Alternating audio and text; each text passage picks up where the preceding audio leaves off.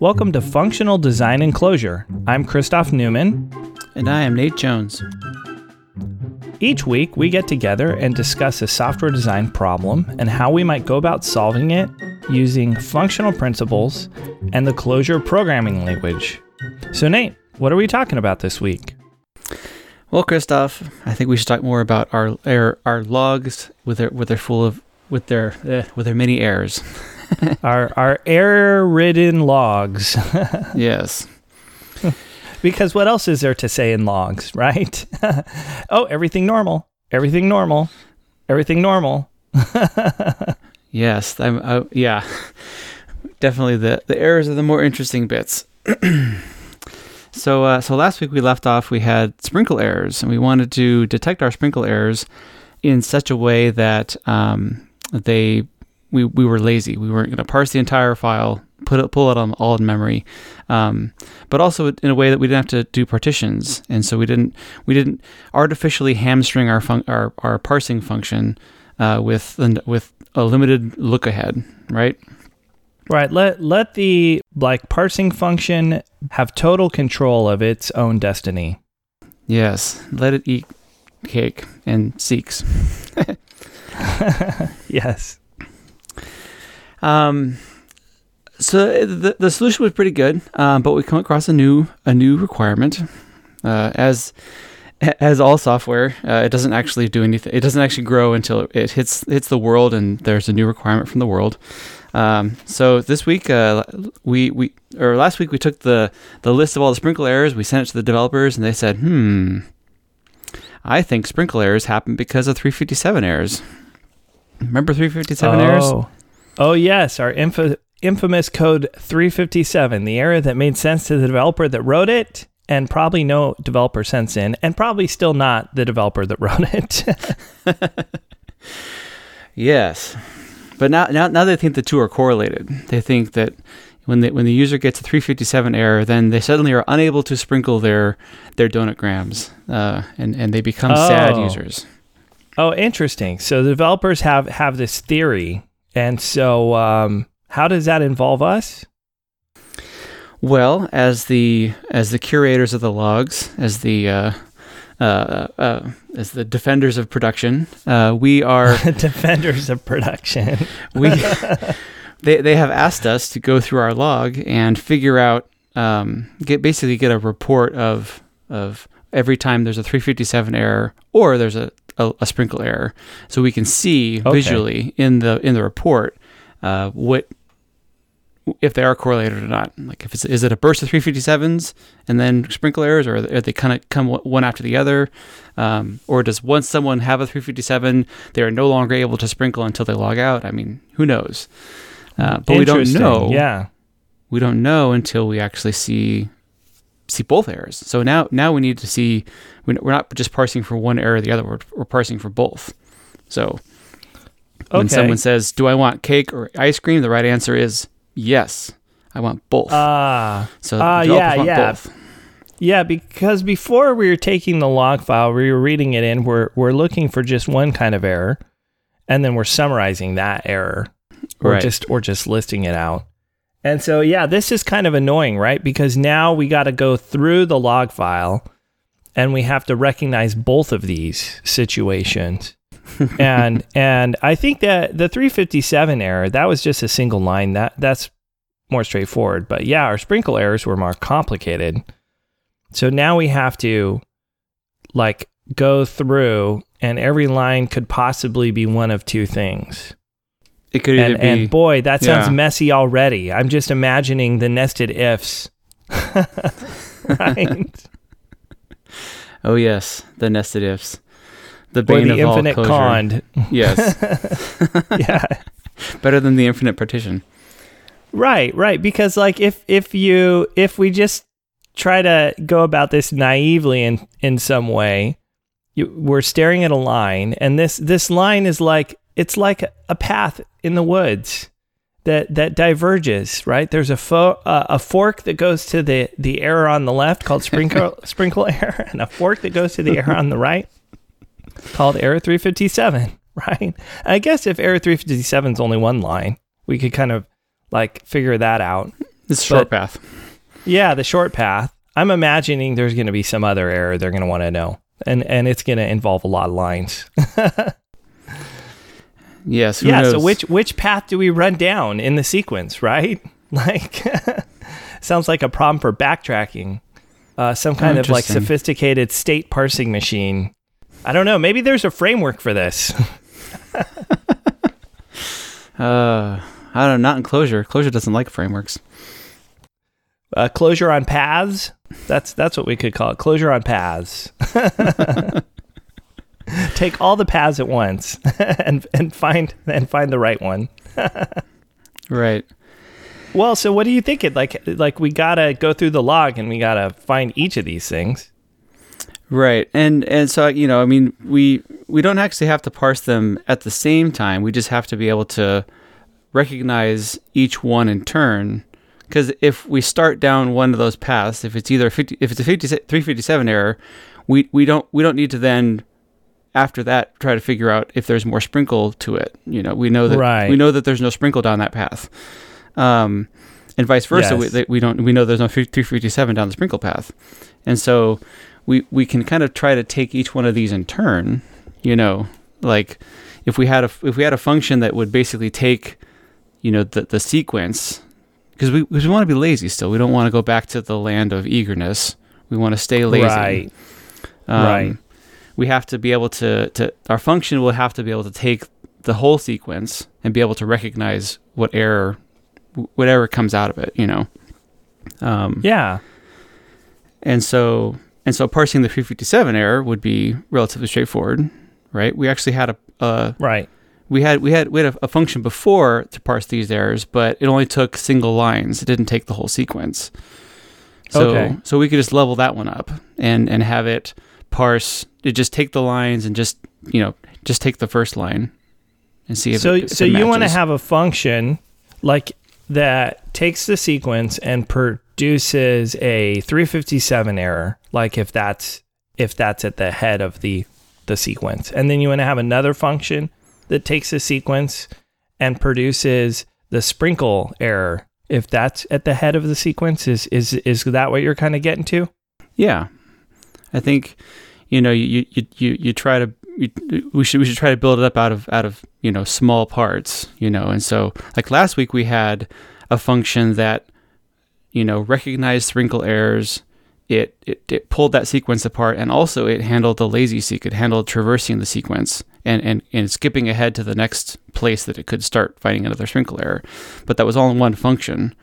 And so there was no place for us to kind of like you know introduce a second parsing you know in in in that in that yeah. function.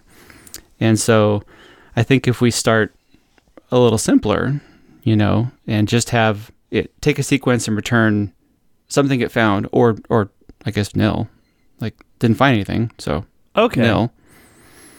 Yeah, so so write a function that takes the sequence and it so we so each of these functions takes a sequence and and returns that error if it's like starting at the head of the sequence or returns nil if it's not. Right. Because because nil is nice because then then uh, you can use nil punning right? So so then if you if it's gonna be a uh, 357 error or it's gonna be a sprinkle error then then nil punning and or work work together rather nicely, right? Like you could just you can just write an OR block and then you can hand the 350 like parse 357 error and yeah. the sequence. That's and cool. then if if that gives us a nil, then it will it will call the next one. Yeah. Yeah, that's nice. So you can just kind of compose, right? So then then the logic for each of them is in their own function. So that's nice. So that they, they they're not all complected together into a sea of nested ifs and cons, right? yes, and we, we have satisfied our uh, contractual obligations as Clojure podcasters that we've had said the word complected at least once in our series. Yes, yes. But yeah, and, uh, totally. Uh, exactly what you said. Um, okay. So so then so then um yeah, well we could have like a function that then just basically calls OR on those. So it could just be like, you know, parse like parse next error or like parse next or something. And so then then you like hand it a seq and then and you'll get the next thing out. Or or nil, right? Like if it didn't find anything. Right. And the cool thing is is it gets the next whatever out. Like it's not just the next sprinkle, the next 357 or the next you know, we could just keep adding more errors if we wanted to. You know, who oh, knows yeah, what, yeah. what what the developers would want to have in the future. But I, and I think you said it, maybe you didn't. Uh, it's a nice inventory of all the different kinds of errors that we're going to look for in this sequence, and it's succinct. It's or, and then there's just one function call right, right after the other. You know, so it's a little catalog there. Well, I've definitely said that sort of thing on many other occasions. I don't know if I said it in this case, but yeah, it's nice to have these functions that are like a table of contents, you know? And and so you just open this function like like parse next uh, error or whatever, mm-hmm. and then Yeah. you and it's like oh okay first we try for a 357 error, and if that doesn't work, then we try for a sprinkle error, and if that doesn't work, then we try for you know a, a unicorn happening. I don't know. if that doesn't work, then we try for the kaboom error. I don't know. I'm just making stuff up, right? So it's like a nice little catalog of the things that could happen. Mm-hmm. And then, yeah, yeah. And then, and then that single function, you just throw a, a sequence at it and then it gives you a thing back out. Okay, that that's cool. But like, we don't just want a thing. We want, we want all of the things, right? we want all of the parsable things, right? So we want basically every single time that that function would return something for each successive line in the file, you know. And so, um, well, but we did that last week with with uh, with lazy-seq. You know, lazy-seq allowed us to traverse something and and and and so to speak grab the next thing. So how about if we use that again in this situation? Okay. Okay, yeah, because last week we wrote. If you go look at the show notes code, you can see the code, uh, and and we had this very uh, large, thick function that would both do the parsing and then emit a, a an element into a lazy-seq, right? Using the lazy-seq idiom, and and so now we've pulled like the parsing code out into its own function. So I bet we could do yeah the similar sort of similar sort of strategy with Yeah. this new parse function. Yeah. Yeah, I mean, it would just it basically the share the same structure. So you know, you, the the top of the function. So let's call this, this function, you know, parse. You know, this is the uh, or you know, parse errors because we want to get all the errors out, right? Sure. And, and so that the the top of the function is our the idiom is lazy-seq, right? So top of the function has lazy-seq. Um, oh wait, what does the function take? The function takes uh the the the the, the sequence Which of lines, function? right? This is the parse function. Yeah, yeah, the, like the parse par, parse error or parse next error.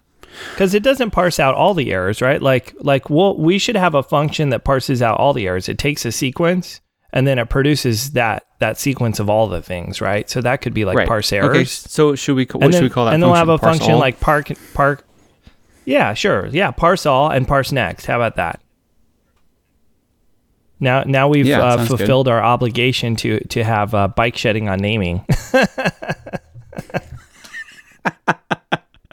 Yes, that is a requirement of all programming podcasts. And, and, And uh, next up, people- cache consistency. and then finally off by one errors. yes, yes. Okay. So yes, so parse all and parse next. Sounds good. so parse all, you know, it takes a function and returns a function, right? Like, I think it, takes a sequence and returns a sequence. Yes. Sorry, that's what I meant to say. Yes, it par- takes a function. Takes a. s- Wow, I really want to take a function. Apparently, You really want to make it higher order. yes. No, I want to. Oh, let's make it low order. It's uh, just takes a sequence, Nice. returns a sequence. Okay. Yeah. And so it's going to take a sequence and it will take that, like that, the head of that sequence. It will pass it to parse next. And then if it gets a thing back from that, then it will cons it and call itself recursively, right? Oh, and I hmm. guess we have to wrap the whole thing in lazy-seq so it doesn't just go into like super Eager deep mode. recursion and explode. yes. Right. Yes. Depth first. No, we want we want laziness. So yeah, at the top is lazy-seq, and then our our when our when seq lines because we don't want to continue on if there's no more data to look at. Um, oh yes, right. Yeah, yeah. So even though that's not a ton of boilerplate, it is kind of nice to take that boilerplate and put it into its own function, right? Wrap the whole thing in lazy-seq. It's a thing you got to remember to do. Yeah. Check for the end of the sequence. It's another thing you got to do. Try to parse something out. If you find something, cons it onto yourself recursively. If not, just call yourself recursively with the next line, right? So it just advances one line at a time. So then we can just focus on building up our inventory of uh, little parsers instead of uh, rewriting this boilerplate lazy-seq over and over again. Right, exactly. Yeah, that that sounds great.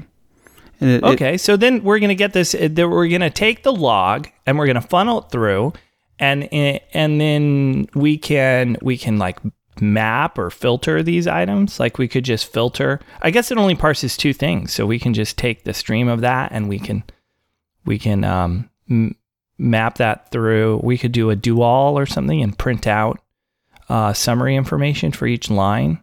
Or I guess we also have like the raw data that got logged way back in uh, the first part of this series, right? We weren't we yeah. capturing like the raw log line when we parsed all these lines. Uh, yeah, I believe that's part that of the back structure. out again. Yeah, all sorts of things we could do once we have that. Yeah, and it's it's one one nice thing is that each function that does the parsing, like does the the recognizing, like parsing the sprinkle or parsing the 357, has access to the entire sequence to to go as far as it needs to to decide if it's recognized it. Uh, but it doesn't have well, at least the way the, what, the way we, we we talked about it, where if it returns nil or something that's found, you know, there's it it doesn't have to concern itself with advancing down the next you know the next step in the sequence because that that top level parse all function you know if it finds something it it it calls itself recursively on on the rest but if it doesn't find anything it just calls itself recursively on the rest as well just have without consing right. on the front and so that that locks us into trying to parse at at, at try to at least to start parsing it at each line in the log file yeah, because everything we try to recognize will have a clear starting point and a clear ending point, even if that's the same line, like with the 357 error. So we know by advancing one line at a time, we will encounter all of the starting points. And then it's up to the function to know how to tell when it ends. Yeah. Cool. Yeah. And then we... what's kind of neat too is since this is a lazy sequence, you can do other, like we could have other pattern recognizers that operate on the sequence of things, right? So we could write a function oh. that takes this lazy sequence. Kind of, it's it's the same sort of game we played at the low level. We can play that game at the high level. So write a function that uh, runs through the log and and every time and and so we, we like feed it a sequence of of errors and it goes, okay, is this a 357 error? Yes, it is. Okay, now let me run through the rest of the sequence or or some, you know, mm. amount of time forward until I I find like this user mentioned again. And uh, and so long as the log has an ending, you know, that function will eventually terminate. and so yeah. then you then that could return like a list of related errors. And now now you can now you can take your sequence of errors and you can turn it into a sequence where everything is grouped by the 357 error followed by all the follow up stuff. By all the know? sprinkles that happen, all the sprinkles that yeah. failed. Yeah. Yeah, yeah. And, then, and so so this yeah, the same tricks at the low level work at the higher level and then you know, I'm sure you could do a higher level on top of that. That reminds me of our episode back with the time log processing um, if you go back and listen, I guess, to the summary episode at the very end of that, some of our ahas about leveling things up, right? Yeah, that's true. Yeah, and being like you can either level it up, and so you you lose the lower levels, or you could just decorate the lower levels so that they're easy to aggregate. You know, it depends on your on your use case. Uh, we explored that a little yeah. more back then. Um, yeah, yeah. So go go check out uh, that episode. Be linked to in the show notes of which, of course, you can always find on our website at clojuredesign.club. uh, go check out code for this episode on our website too. Lots of lots of good things there. Yeah, definitely. If you uh, if you'd like to reach out and uh, and talk to us, uh, send us an email at feedback at clojuredesign.club or on Twitter. That'd be fun too. Um, and if you uh, are enjoying these this this series or the series before or any of our talking, uh, please please come on over to iTunes and leave us a review and a rating. Uh, we very much appreciate those. That really helps us know that we're reaching you. And it also helps other people find us. Thanks. Yeah, and if you are a fan of Twitter, go ahead and send us a tweet and tell us what you like about the show. Tell us tell us either like a favorite moment or a question that you would love us to explore. We'd love to hear from you on Twitter. So you can just tweet at us at Clojure Design. Okay, that it was going to be it for this week. We will be back next week. Until then, elevate to correlate.